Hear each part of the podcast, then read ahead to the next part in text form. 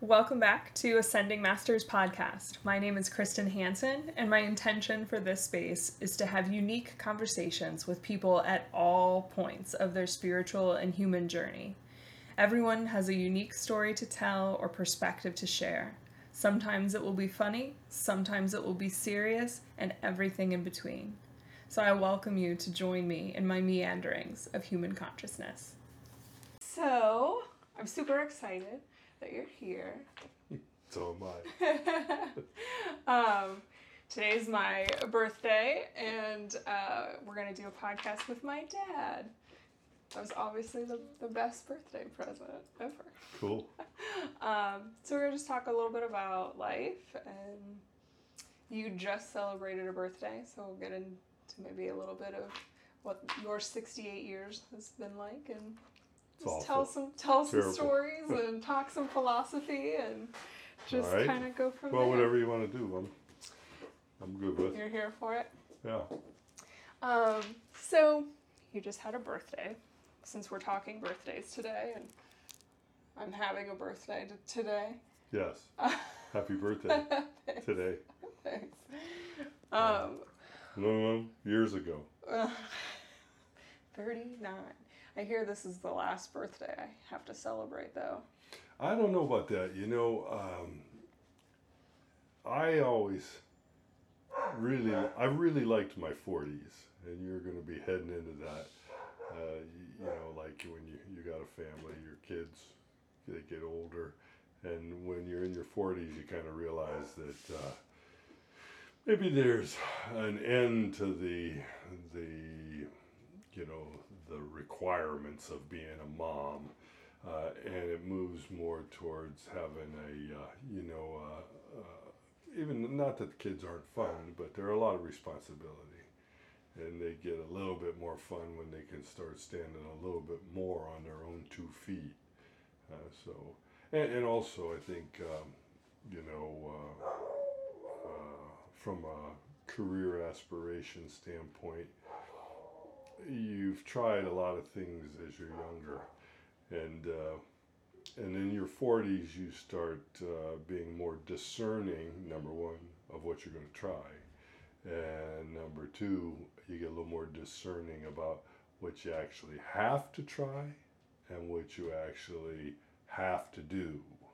Um, and that might sound a little obtuse, but it seems to me that it's uh, there's a comfort in saying, I don't have to run the world.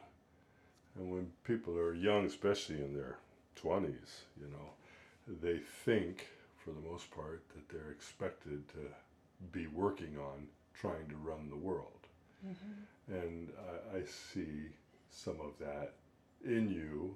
Uh, I see that you're targeting a little more clearly now than you did when you were a younger girl. I remember like when I was 19 the leading up to my 20th birthday and the idea of like being 20 just felt so grown. I know. I right and I in my mind I thought like, "Oh, like I'm going to be so different." And that wasn't the experience. The 20s. You were different. in your early 20s. Uh, yeah. I yeah. would say, yeah, I would say you were probably correct.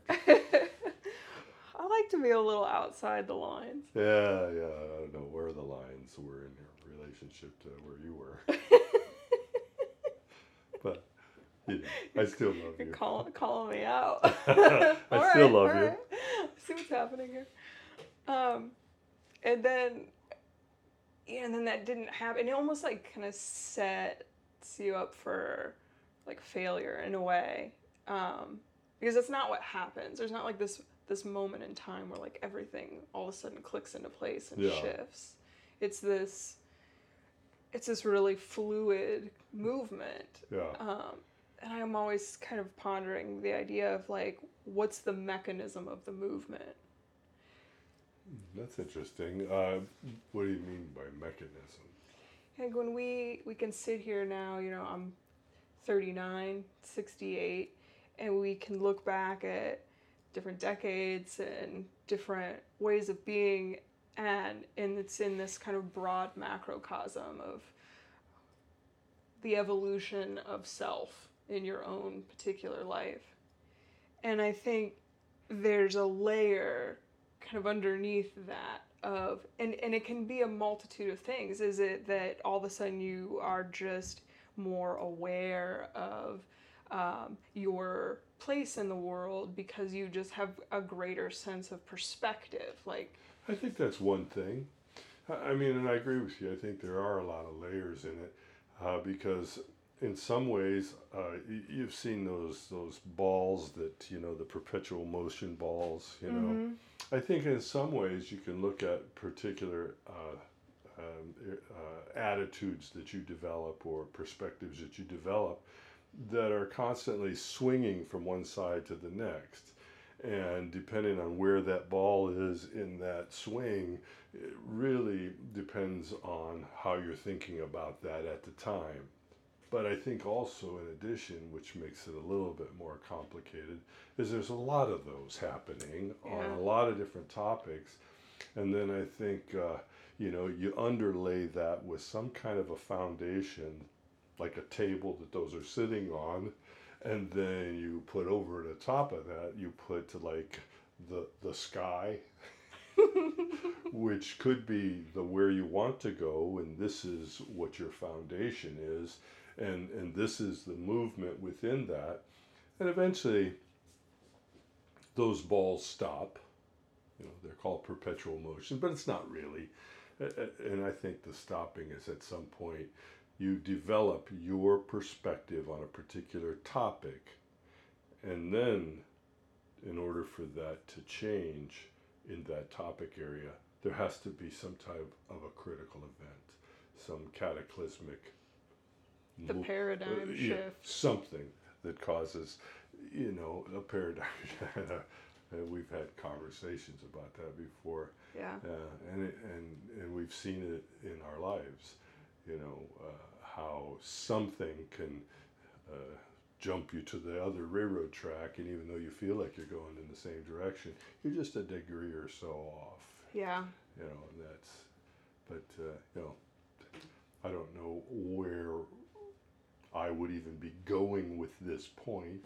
It's okay. but it's uh, okay. But it just, I mean, it just seems to me, uh, uh, you know, as we as we talk about you know how we think about things and how we try to position our place in the universe and how we try to uh, position our universe within us.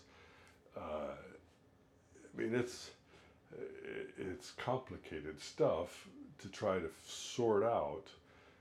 Um, and I think one of the things that makes it more complicated is uh, a person that has a passion for living you know, that really wants to take a bite out of the apple of life is not the same person that's too lazy to even pick up the apple and take a bite out of it. You know, they'll die for, with starvation while the apple's sitting right there. But the other side is, you know, if you're biting that apple, how big of a bite do you take at a time? Mm-hmm. And how much far down into the apple do you eat? Do you go to the seeds? Well, you know, those have strychnine in them. so you may not want to eat too many apple seeds, you know. Uh, so, uh, I mean, those are kind of the things that uh, you wrestle with as you're experiencing this thing called life. Yeah, a lot of, um, you know, especially the last couple years, I've been really focused on uh, my relationship with the trauma that I've experienced in my life and figuring out how to take the bite of the apple and how deep to to chew. Yeah, yeah.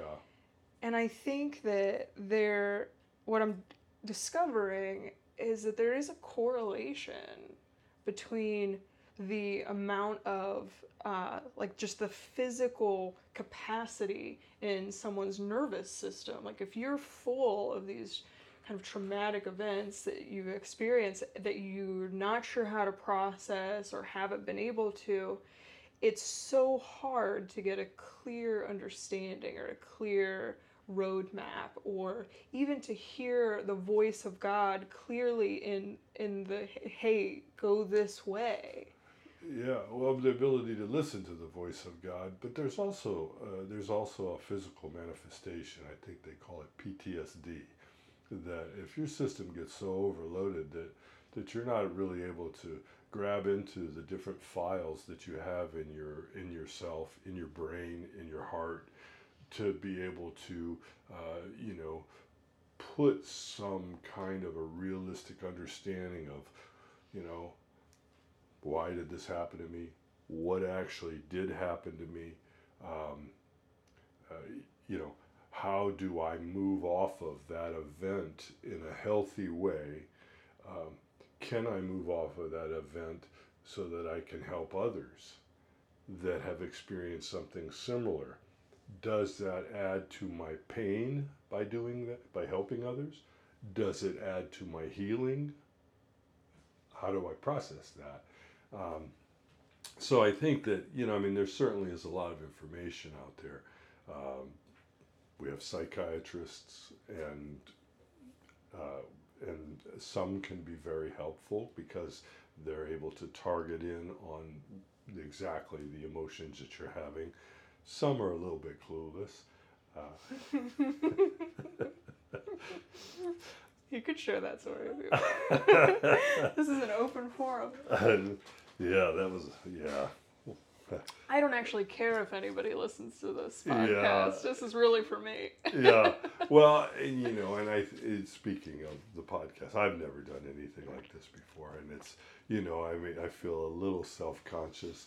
Uh, you know, uh, in a private setting where I don't have the outer world here, I certainly like to entertain conversations of philosophy. And You're literally built for this. I really, I'm like watching you like realize it in real time. well, I mean, you know, I like I like being able to uh, to contemplate uh, the the less structural things. I mean, I like doing that. Um, you don't find a lot of folks, at least I don't, uh, in my world, I don't find a lot of folks um, that that tap into th- uh, that area of communication. Uh, I, I, I, and I'm not sure, you know, I mean, I've always kind of been this way, and you talk about being 39 you talk about you know when you're in your 20s and you know when you're young and you're trying to go after these kinds of conversations with your friends there better be a lot of weed and some potato chips yeah uh, i mean in order to to really uh, you know contemplate things that are you know, a little more difficult to to to you know grab like a football or you know something yeah. like that. Uh, but I do enjoy it. You know, I I think it helps me uh, clean out my thinking. Yeah. You, you know, uh, uh, haven't solved a lot of problems with it. um, externally, I mean, I probably have internally. Um, you know, uh, you and I uh, shared a common trauma that was very difficult. Uh, You're welcome to share any of that. I've talked it, about it, it was a, bad, a little bit. It was a bad day. Yeah. And I, I'm glad that uh, on your birthday at 39, it was 25 years ago yeah. on Father's Day. Um, and uh, we're here, we can share it. Um, unfortunately, my friend, he lost his daughter that day and can't share it with her. So I feel bad about that still. Yeah, yeah. Oh man, yeah. There's there's been so much gratitude that I have like really deeply and like like a level of kind of unconditional love that I feel like I've been able to access because of that event. And it's I and just, like even just in like the last couple years, right, where I've gotten like really kind of serious about I kind of don't care so much about the expectation of like who I'm supposed to be or what I'm supposed to be. I care about I want to know who I am in the fabric of what made me. Yeah, yeah, that's an interesting question. Uh, sometimes your mom and I'll talk about the differences between childhoods that, she had and what I had. And, uh, you know, uh, uh, it, it's, it's comical to I mean, your mother's uh, childhood was very stable. They lived in the same house her entire life, and uh, you know uh, had the same friends in the neighborhood unless somebody moved away, but somebody else would move in, you know, and they and they would get welcomed in, ridiculed for a while, and then welcomed in, you know. Uh, where we moved all over the country. Um, you know, my dad was a nomadic machinist. so uh, change the name of the podcast. the nomadic, the nomadic machinist. and and so uh, you know he and he was an unsettled spirit. Uh, you know he was adopted. His parents had died, and uh, when he was you know five, four or five years old, and adopted by people that really didn't. They they needed somebody to help him work the farm, and so he was a very unsettled spirit and trying to find you know uh, where you know where he fit in, uh, and my mom being the uh, youngest daughter of immigrants, youngest of ten, they really had no interest in what she was doing by the time she rolled around. I don't even think my grandpa was interested anymore. oh, that's how we make all these kids. But so, so uh, yeah, um, so um, the the requirement to introspect, I think, is built out of crises. And uh, you, uh, I love your mom dearly. We've been married almost forty-two years, and uh, but I wouldn't say she's quite as introspective as I am. You know, I've often thought about that too. Like just, uh, you know, my my relationship with mom has not been the easiest of relationships. We've definitely like had our like ebbs and flows and um you know, I love her dearly, you know. Um and she loves you. Yeah. And I think, you know, some of that was like I I felt like I was very much on this like kind of maybe one side of the pendulum of being very like very introspective and and then I put a lot of expectation on my mother to meet me in a place that wasn't necessarily hers to meet me in. Yeah, I'm, I would challenge that she's probably doesn't know how to be there. Yeah. But I would say on the other side of it, in many ways, I think your mom has more of a capacity to love somebody than I ever will.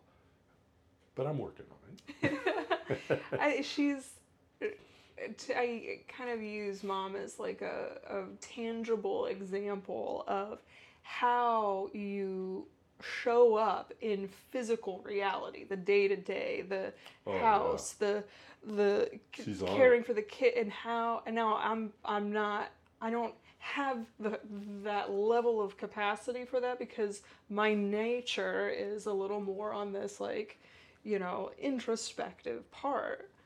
But I see the value. Oh yeah. And yeah. it's a good reminder. Like I think part of you know, the the blend between your disposition and her disposition did allow me the space to like kind of grow up and be confident to be introspective and outside the lines, but also go like, okay, there is a, a point to having a tether into the world. Yes, yes. and she's brought that to me a lot more as well. And it's I think it's one of the years, uh, one of the reasons why, uh, if I've had success in my life at all, um, as I define it, um, it's one of the reasons I've attained that success that I defined. Yeah. You know, I mean, not everybody wants to do what I do. Well, that's not true. A lot of people say they do. Yeah. Uh, Yeah. yeah. She's got a, a good like just like work Yeah. work ethic. Like there's in spiritual teachings, there's this idea of the divine feminine and the divine masculine, and we each individual per- person uh, carries both of those unique energies within their system. Some people just tend to be more in their masculine, which is the kind of tactical getting stuff done, making the plan, executing the plan, and then other people tend to be more in their feminine, which is more receptive, more creative, more kind of free flowing.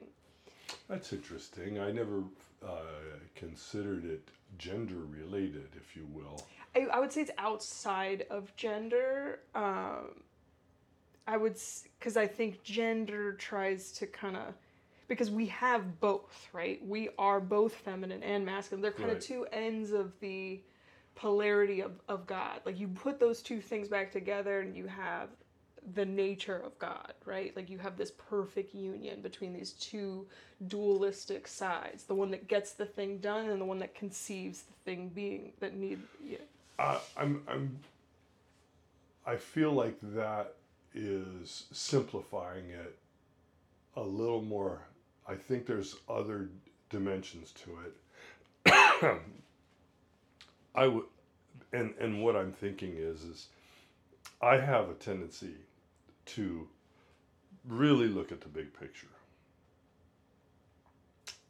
and I have a tendency to really look at the detail and I expect others to fill in the gap. Yeah. Yeah. And I don't know. I mean, I appreciate the gender alignment thing. Uh, you know, the concept that you're saying. I appreciate that. Um, but if we're relating it to God, God has a real big picture view of things. Um, you know, and I think uh, I think Jesus was was uh, much more on the okay.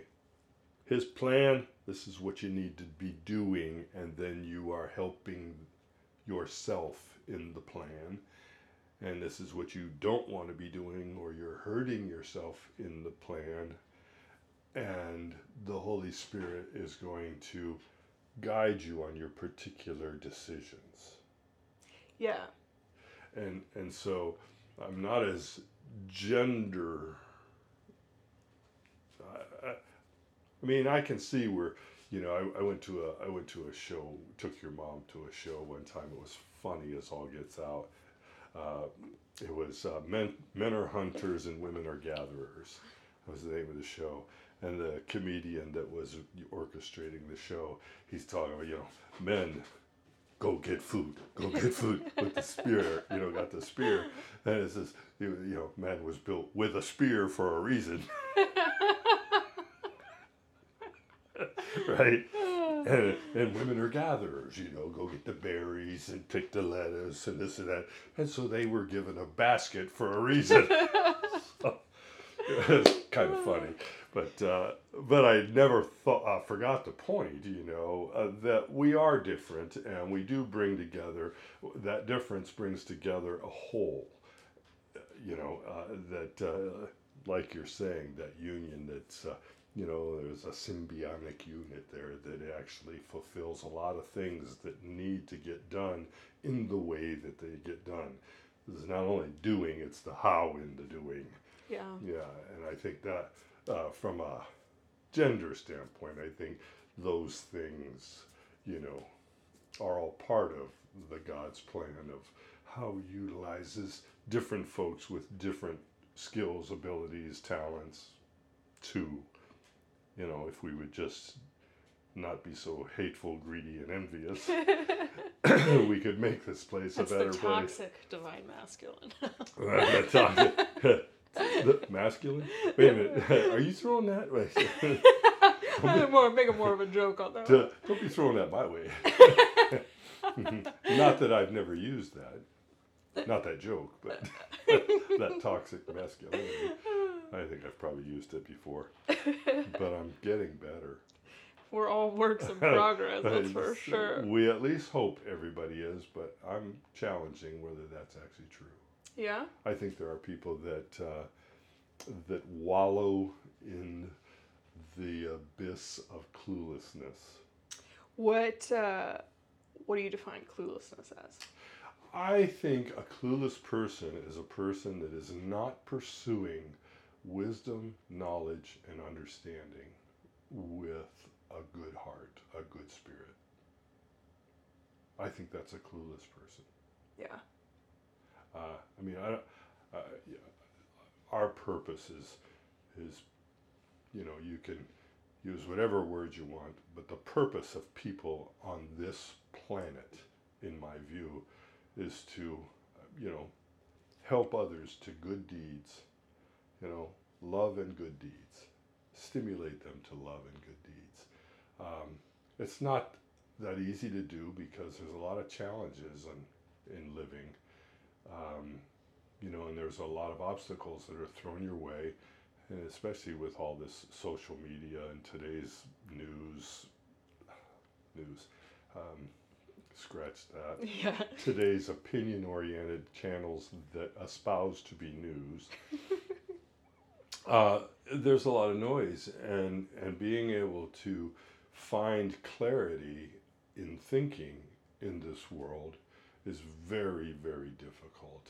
Uh, it takes a person willing to give up a lot of personal time to be able to sort out the you know uh, we're kind of on a biblical train here the wheat That's- from the chaff you know it, it takes it, it, and it takes a lot of work we were talking earlier about uh, um, uh, you know is the effort to resist the man, g- the man, greater than it would be to be successful being part of the man group.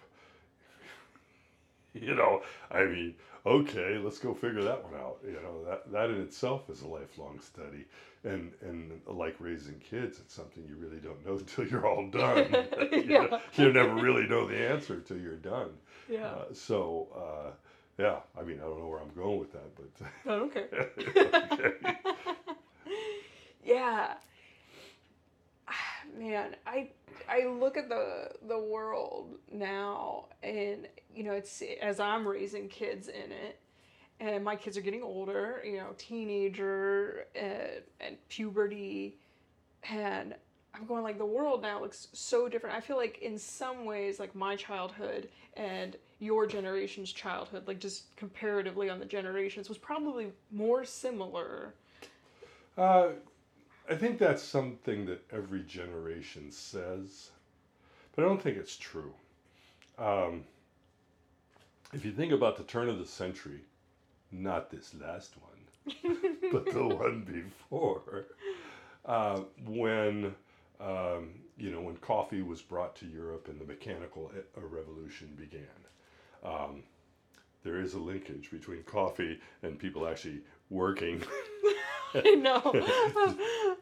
but uh, and then and then in the United States, one of the things, or actually not one of the things, the thing that made us the leading world power is we drove the industrial revolution. You know, Henry Ford with the uh, you know the mechanism to make manufacture cars and an assembly line and all that stuff. That was all really new stuff. Telecommunications, running water, flushing toilets. I mean, these things made us the world leader. And so now um, we were transitioning from the Industrial Revolution into the communication revolution when you were in your developmental years, where we were in the Industrial Revolution when I was in my developing years. And the communications revolution was like, hmm, what? You know, I mean, um, I was in my 30s when I got my first pager. Okay. You know what a pager is. I had one. I had one in high school. There you go. That's because I was in my 30s. and then car phones came out that were super, well, not super expensive because phones now are super expensive, but they actually had to mount them in your car, take out the headliner so they could get the antenna wire to, you know, I mean. Yeah, I remember when uh, you had, had Yeah. one. And then they really got cool. They became bag phones that you carried over your shoulder like a satchel, you know. And I mean, you, you know, I mean, and and like look what we got now. Uh, I mean, the first computer was ten thousand dollars, and uh, and it had eight k of RAM. uh, and no hard drive, and it had five and a quarter inch floppy disks. You know, the first personal computer. Yeah. Before that, they had reel-to-reel tapes for, uh, you know, mainframe type computers that would occup- that would fill rooms and not do the computing power that your phone would do now. Yeah. So when you say that it was the same or more similar, it's a total different age, and I think to a great degree driven by technology. Because now we're beyond the communication revolution. We're in the information age revolution. Uh, and you know, the, the problems of each one of those eras are what manifest themselves through society. Now, like in the communication age, we were trying to figure out more ways to communicate. Okay? Well, now there are so many ways to communicate, and there's so much information out there. Now we're trying to figure out how do we process this stuff? I mean, what do we do? I don't have enough gray matter to be able to assimilate everything that's important. And add to that, because it's a maturing part, a maturing revolution, if you will. Now you get the scammers and schemers Mm-hmm. trying to do the exploitation at the end of when that thing's really exploitable. Because the gazillionaires have made their money. Bill Gates, uh, you know, Zuckerberg, you know, those folks. And now we're just getting the, the, the low end of it. And, and the, my curiosity is what's the next revolution? I was gonna. Ju- I was just gonna be my question. Yeah. there's there's times when I you know I've talked to you about um, you know it's my belief that we are in a a shifting of ages and you, you know whether you're a geologist a historian an archaeologist uh, a theologian that studies multitudes of religions they all point back to that we are in a time that is shifting astrologically how wherever you want to look you dig enough, you'll find the information saying this is the time of the, the great shift, the great awakening, the human evolutionary shift in consciousness. And I look at it and I go, you know, I I my obsession is pondering this, right? From mm-hmm. all different vantage points. And I and how it relates to the microcosm of my own mental state, health, physical state, you know, how these things intertwine and relate because I believe that that's how the Holy Spirit works. But I when I look at the world and I and I look like, like you did a really cool job of kind of explaining like that shift in these these microcosm of of ages and these these generations. And I look at it and I go, we have to be in a shift because what feels like is left to me is for humanity to have each individual human to have its realization of its God self, to be able to look at the world and shift the stance on things the views on things. Like like I believe that we'll probably we'll still have a government at some point, but I believe that the people in the government operating are going to be coming from a completely different view in this more um, consciously aware, this understanding of self, this um, you know, evolving out of these ideas of greed and power and corruption and taking from someone else. There's a realization emerging of oh, we actually are all little mirrors on the big mirror ball of one consciousness. You're a mirror on the mirror ball. I'm a mirror on the mirror ball, and we're realizing that, like, oh, How, we're how, on the same ball. how do you? Uh, I mean, it would be nice to think that, um, as in the theory of evolution, that we are all evolving towards uh, a more God centric, higher awareness. And we are going to respond collectively as a society and individually as a person. We're going to arrive at a point where we say God's commandments are actually good for our world. And we're all going to start making rules and laws and structure businesses and structure everything to support that. But there's a contrary uh, perspective that says that, uh, and this is also from the Bible, the the concept of good and evil, um, the concept of all of the things associated with being evil, pride, greed, uh, the love of money, um, and then there's the concepts of of you know the the uh, the the godly heart that says uh, you know uh, love the Lord as you love yourself, and love your brother as you love yourself. Those are competing things, and there's also um, a thing, um, and again, biblically based, that says that there's nothing new under the sun, and that the motivations of man's heart has not changed throughout the ages. And that tells me that unless there is a cataclysmic event, to use that term again, that is orchestrated by God, there is no reason for those that are preying on the good to be good. The world is structured now. There was a survey done a number of years ago, and they surveyed the top 100 companies in the world and did a personality profile of the CEOs. And 97 or 98% of them were narcissists. Oh, for sure. Yeah. Okay.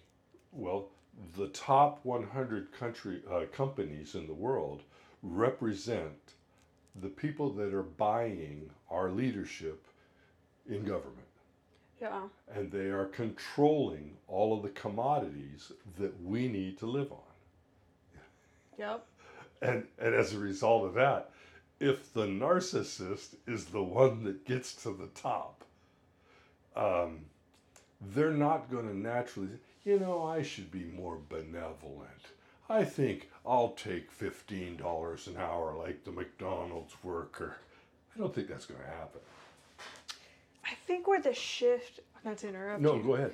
I think where the shift starts to occur is that yes, the people in the position, the, the corporation leaders, the governments, the you know, different world leaders, I do think they all fall into this rather like psychopathic uh, box that they operate within.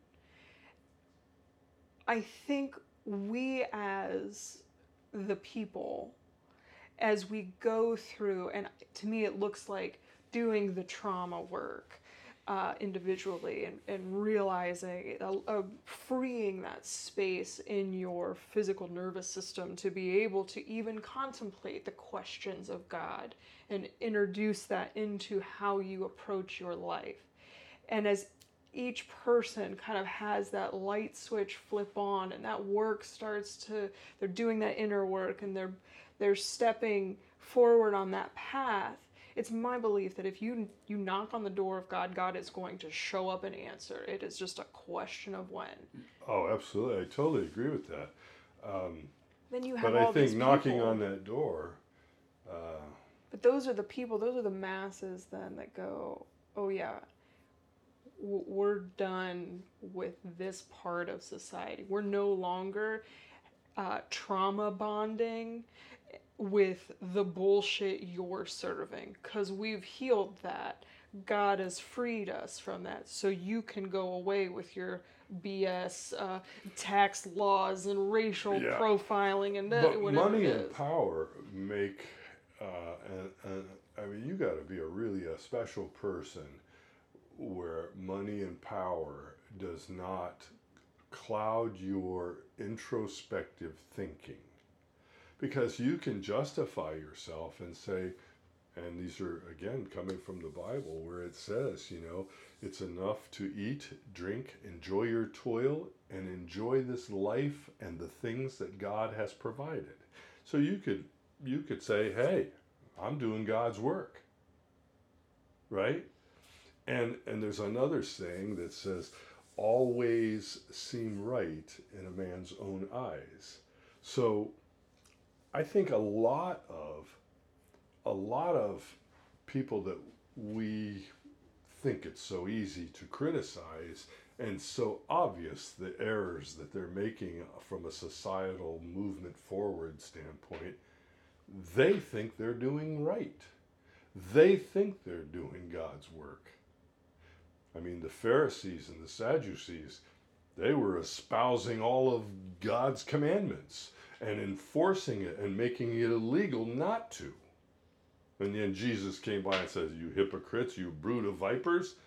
I mean, he was calling them out, but he really had a lot more standing than Kristen or Don in terms of going about and doing that.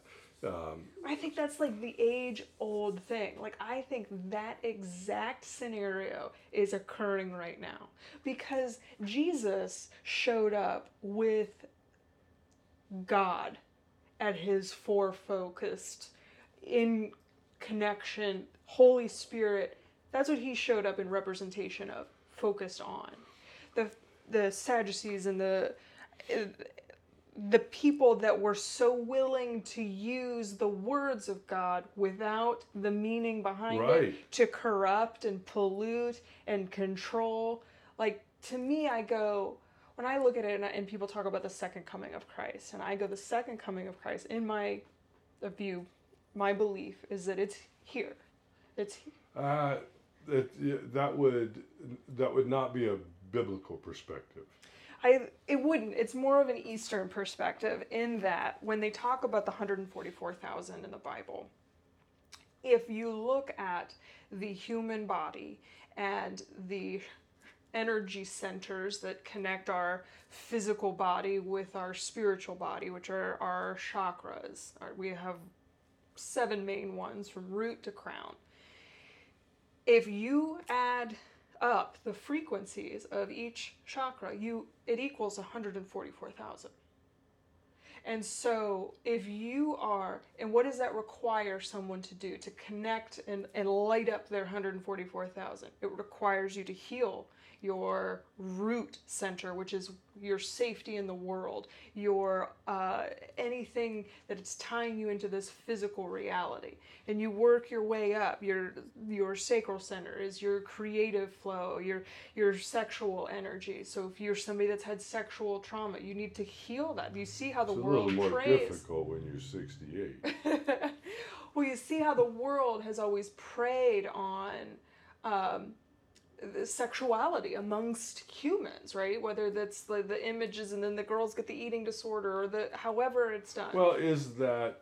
Uh, I mean, But you work your what's way the cause up. of all that? I mean, yeah, you're saying. Uh, I, I take I take you know the second coming uh, a little more literal. Um, you know, Jesus ascended, and and he said, in the same way I'll return. You know, so that everybody will know I'm here. I do think that there are angels among us, and, and that's actually spoken about as well in the Bible. There are angels among us, uh, and I think that uh, you know the it's not just left up to us mere humans to fight the forces of evil. There are angels that are that are in our midst that are working to try to shore us up, keep us strong, help us along, help us going forward. And and the power of prayer can't be diminished. you No, know. it, the one of the most powerful things someone a human can do. uh, well, if not the most powerful thing.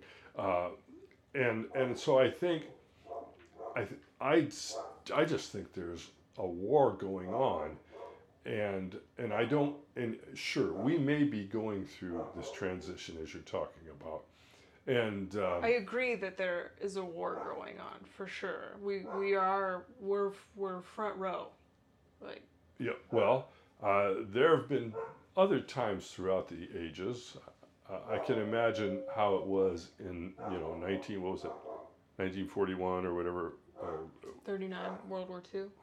when they dropped the bomb on Oh yeah. Nagasaki and Hiroshima. hmm Those people probably thought they were in a transition and that they were at the forefront. Well, not those people because they got vaporized.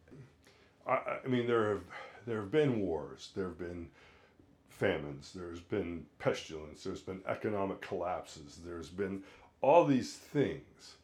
Um, you know, when when my dad died, um, and when my mom died, and when your uh, your mom's dad died, and your mom's mom, and when Jim died, um, the thing I recognize is the frequency of them going into the hospital or having to call the doctor. The time between became shorter and shorter and shorter and shorter, hmm and the ability for the doctors to repair or you know or satisfy whatever that need was became lower and lower and lower and lower and so i'm looking at that as kind of a uh, you know what is the end of life cycle and, and I and I have a personal opinion that everything has a life cycle. I mean, if the world began, the world will end. you know, I mean, you know, there's only one entity that never had a beginning because there were always, and won't have an end because they are always, right? And so I look at it and I go, okay, wars, rumor of wars, pestilence, you know, famine, uh, you know, weather conditions, you know, global warming, global cooling. Uh, you know, I mean, uh, we've had multiple ice ages.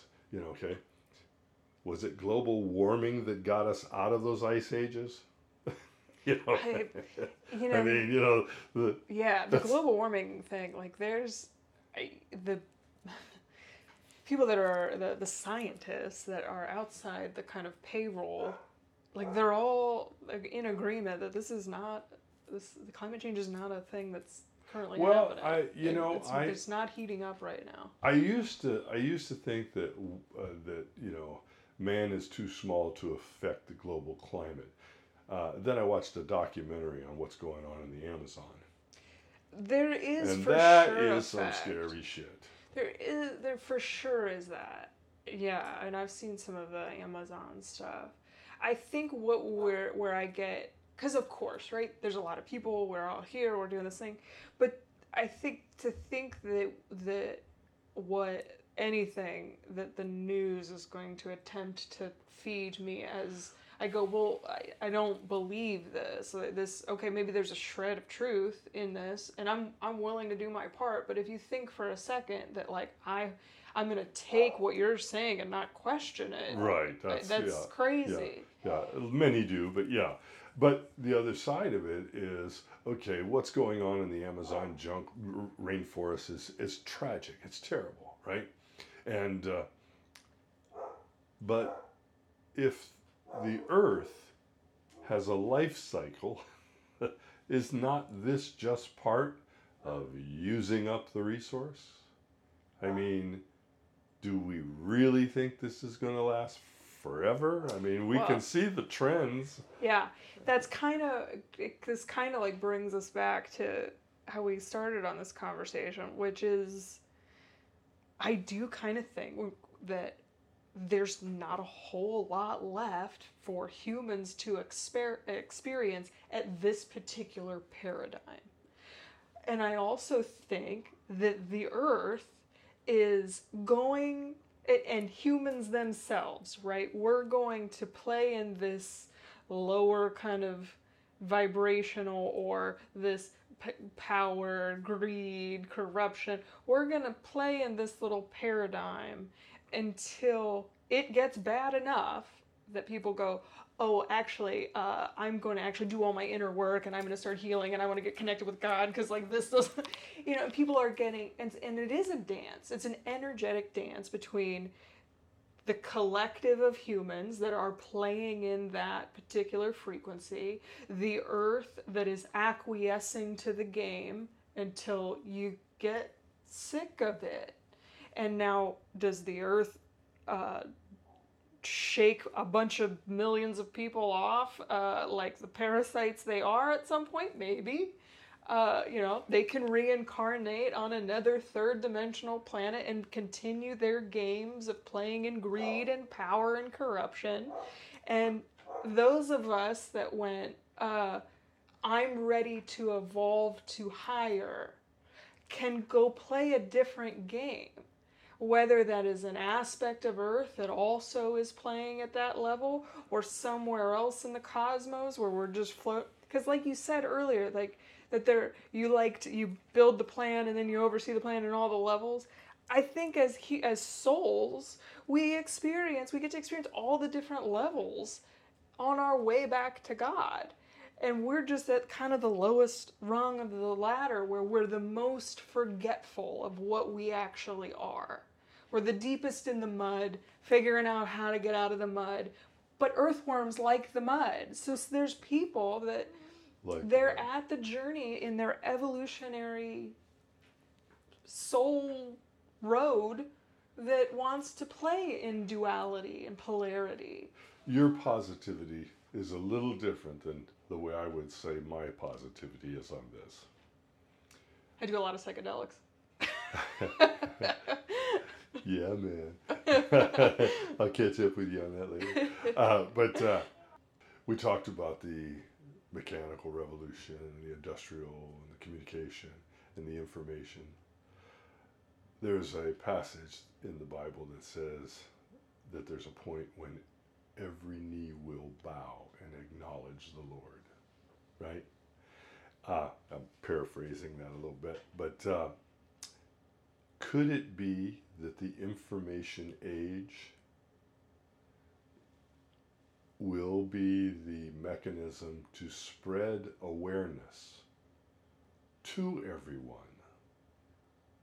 And that'll be the trigger for the second coming and for you know the, the, the things that are in revelations you know the seven seals will be broken and this will happen that will happen this will happen that will happen two women will be in a field and one will be taken away and you know the other will be left and you know, could it be that the information age is the catalyst for this transition or transformation that you're talking about? Yeah. Yeah, I remember being a kid and us talking about this kind of very idea of the the you know people having access to information, right? And I do think that it's part of it, right? Because I think every every little piece of the mirror on the mirror ball has their particular lens that truth shows up for them. Right. And I think that the path through the Bible and uh, it, it is just as because you're tapping into truth and it's the truth of God. And so being able to tap into that is going to reveal, God gets to then reveal to you the truth of you. And I think that there's people that from all different walks, you know, there's Hindus, Muslims, you know, whatever. And I think there's always going to be extremists in any particular area. There's always going to be the people that want to play in that lower vibrational aspect of the thing that they're in. But Well, uh, it's like the, the pendulum ball we were talking about. it's exactly like that. Uh, I mean, uh, if this is, you can even use the football field analogy. If this goal line is highly intense and this goal line is not, and and and society occupies the whole field, you know, uh, uh, everybody is on every, uh, each person is on their own yard line yeah. In, in that scale. Well, and what feels intense to you may not to someone else, but what feels intense to them may not to you. right, right. And and it really becomes this like very individualized journey that is so connected also then with the greater whole and the awareness of the wholeness that you're part of. Well, uh, you know, um, the Sadducees did not uh, uh, believe in reincarnation or life after. Um, the Pharisees, I, one of them, I, I may be mixing It's such a up. convenient way to control people. Like if you're the authority and you tell people like this is your one shot, But that was the difference between the Pharisees and the Sadducees. They were both making people prisoners of the Old Testament, but their belief difference was whether or not you know uh, there was reincarnation. You know, uh, and then uh, there's there's an old religion we've talked about it before, the seven root races of man, where the idea was that each person lived and died seven times, and when they were resurrected, seven chakras. when they were resurrected, they were resurrected at a higher level of consciousness and awareness. And so the lifespan of a person was seven lifespans. And uh, uh, I, I, I kind of forget where I was going with that, but um, I'm terrible at remembering like That's where people okay. are at. I just I mean, the the whole. If there are people that want to stay, as you have put it, in the mud, low level, you know, they may. They may be at a at a, a less evolved, yeah, they might be on life three. uh, yeah, or less. And like that to me opens the possibility of like unconditional love and compassion because you can see somebody in that state and you can you can understand that like hey this is just like where you're at like enjoy this ride cuz like oh you're headed you know this is like the one time you get to do it this way and like we put the judgment on we put the judgment. We put the we put the striving Mhm. for the impossible dream. yeah The and where's that come from We put the uh, only physical goods and monetary uh, power will satisfy you, and those things. You know, the Bible says money makes everything easier. It says the love of money is the root of all evil. We were talking about that earlier in terms of the, the wisdom comes in knowing the difference. And that difference is within yourself. yeah I mean, that's where you decide that, you know, I, I bought this really nice hammer, right? That's a great tool. I'll tell you, when I hammer, I be hammering with that hammer, right?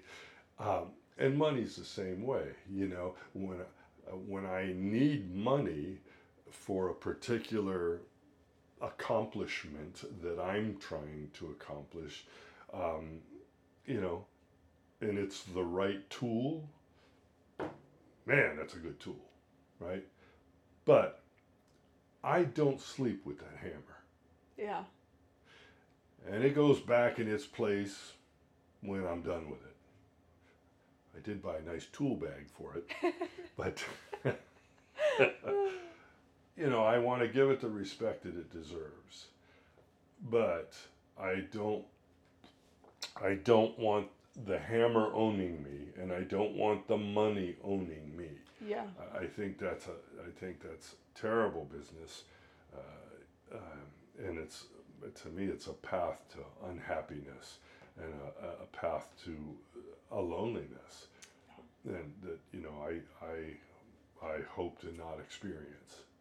I see people seeking, you know, like the driving force for like the, the pursuit of the physical and the money and these things. And I, I look at people like that and I go, that's trauma. That's that's it. somewhere in your system. You are seeking safety in your physical world because something made you feel unsafe whatever that is, how wherever you root that back, maybe you're not even ready to perceive that that's the Uh, thing. uh, you're familiar with Maslow's hierarchy of Mhm. needs.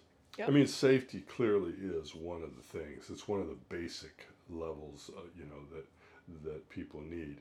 But there's also self-actualization at the top, mm-hmm. and somebody may be pursuing that as self-actualization. I think the difference. What we were talking about with money, with the, you know, yes, it makes everything easier, but like it's the root of all evil. Like, how do you ride that wave? How do you ride that? is that you look at your trauma with it, with your bond to whatever. And if you can sit back and you can go like ah i'm chasing this thing because deep down i feel unsafe. And i address my safety issues and i continue to be aware that that's a possibility that that's there and i address it and i work with that that and i start moving through that. It, i have an internal shift then that allows me to pursue money as a actualization. Yeah, I, I would say that I probably, at some level, uh, uh, you know, pursue success, uh, financial success. Uh, I pursue that as a result of uh, a lack of safety or security when I was younger. I mean, uh,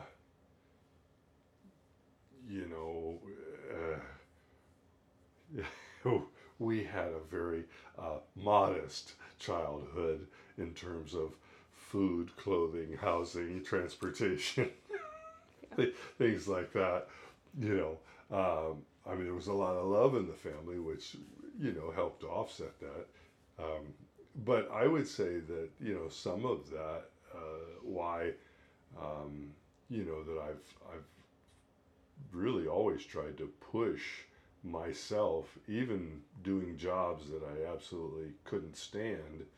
Um, but it was, you know, I felt it was important to do whatever I could to put a nicer roof over your head, to make sure your bellies were full.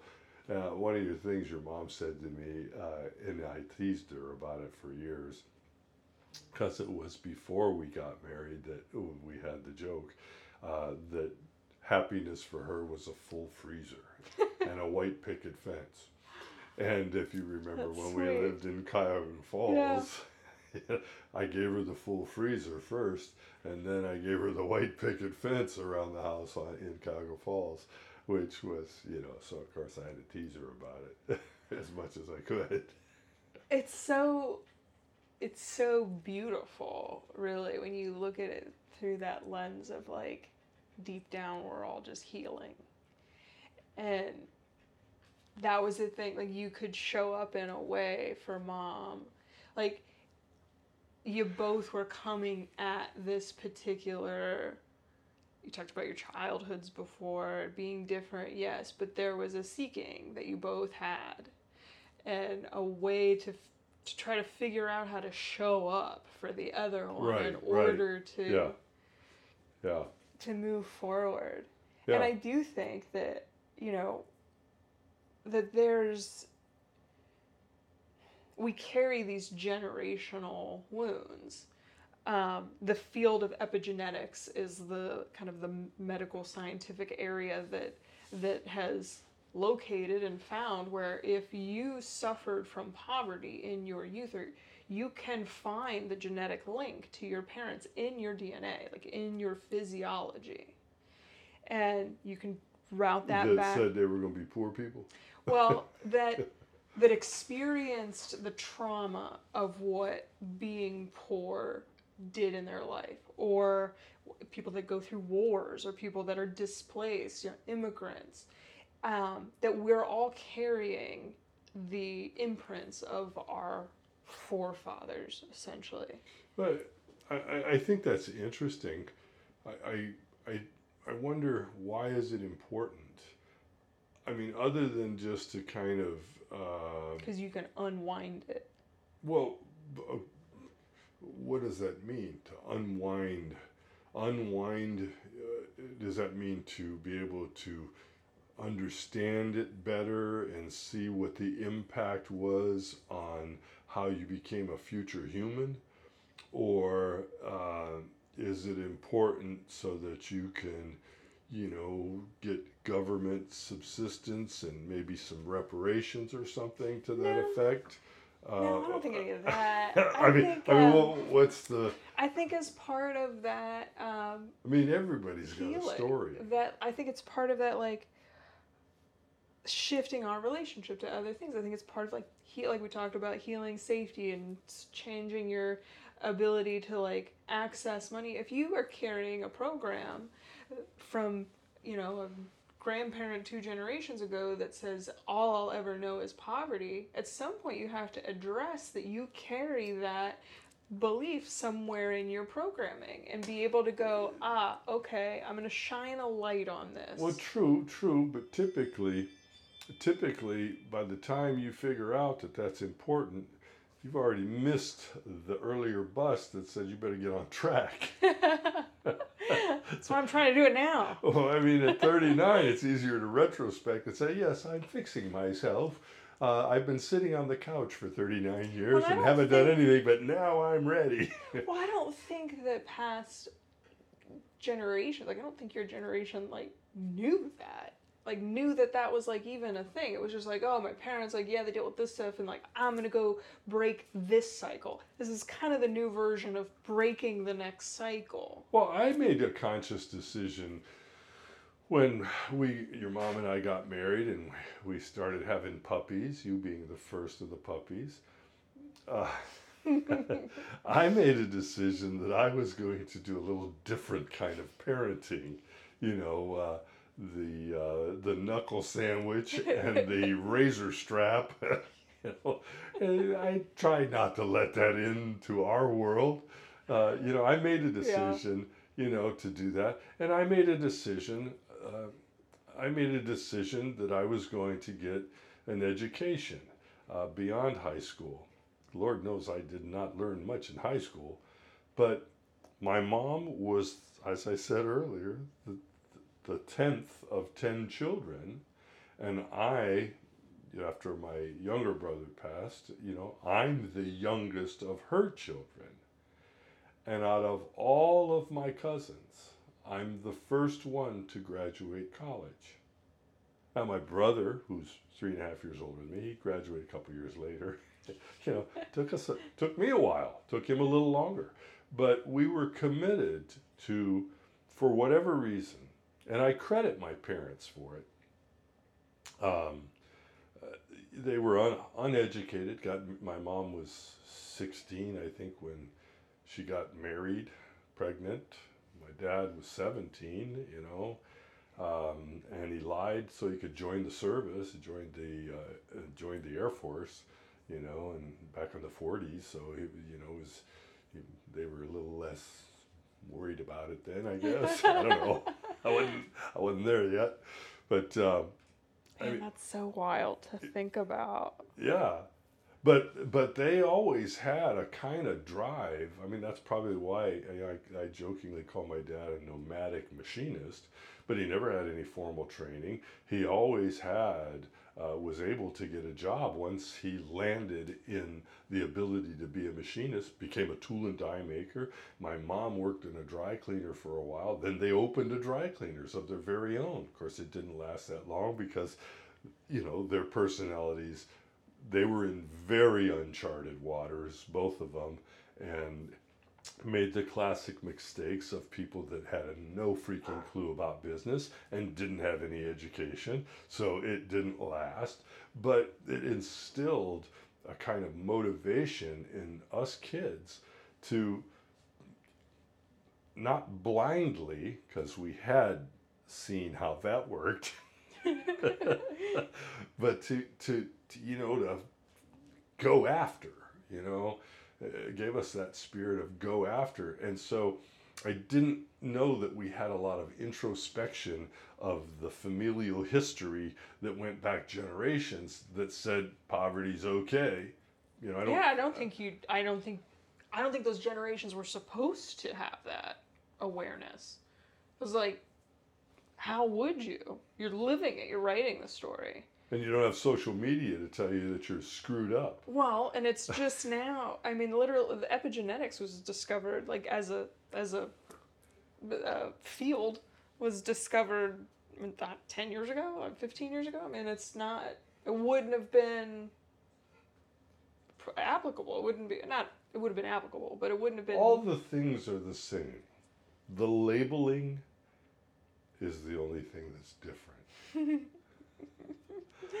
I don't know. There's new stuff coming out, quantum physics and different, you know, different Quantum areas. physics, like everything else, is a packaging of stuff that we understand where we didn't understand. And the fact that we didn't understand doesn't mean it wasn't there. Yeah. It's very Yeah. pious to think that we're discovering new stuff. Yes. It's not new stuff, it's the same stuff. All that stuff is around everywhere. Yeah. That's always kind of my argument with like when people the whole thing got popular with COVID of like the uh you know, trust the science. I'm like, well, yeah, but this is like third dimensional science. Like this is pretty base science. Like, are we talking like like fifth dimensional science, seventh dimensional science? Like, because because as you kind of go up in your expansion of consciousness, like those things are more recognized and they're there. Like they, they just like what you said, they they've they're existing. They're already there. Your ability the to fact that you're a little it- dim on the fa- on the Yeah, topic doesn't necessarily mean it didn't yeah, exist. it's yeah, yeah. This is kind of on you. yeah, yeah, yeah, Yeah. There's this concept in law that says ignorance is no excuse. Yeah. I would say the same thing in science. Yeah. Ignorance is no excuse. And that's kind of that's why I like quantum physics so much. I'm like, you guys are you guys are you're getting it. You're you're wrapping your yourselves around and kind of bringing it into more of the the mainstream, where like kind of just old you know biology this that uh, I don't know, but we have been talking for a little over an hour. Um, anything you'd like to uh, to end on? I just want to say that I love you very much and happy 39th birthday. I think that you look Happy 68th birthday. well, you The look latest. better at 39 than I do at 68, but I'll take that happy birthday. yeah. Uh, I really enjoyed uh, doing this. I like having these kinds of conversations, and you're one of my favorite people to have these kind of conversations with. That's because we have that familial thing that says it's not weird. now, you go to other families and listen to their talks and you go, wow, that's really weird. But when they're talking, they this isn't weird. right? So we have that going for us. We do, we do. Yeah. I'm, I- I'm good with it. The weirder the better. Okay, okay. Well, um, We'll have to do this again. Well, maybe we'll, uh, yeah, periodically we'll have a podcast with Pops episode. podcast with Pops. My little alliteration there for you. Yeah, oh, you know, uh, it, it, it's been it's been fun exploring some of my thoughts on some of our thoughts. Um, you know, I, I, I, I did enjoy it. Yeah. Yeah, it's kind of a unique space to just sit and go like, oh, we're gonna have like an intentional conversation. Like see where that goes. Well, you don't have to summarize where it went, but I don't think we solved anything. You know, I don't even I don't even necessarily care if if we do. I think it's important just to be willing to kind of look at your own thinking, your own processes and question like like, where did that come from or why do I have that belief or So, I now what did you say that you would call this?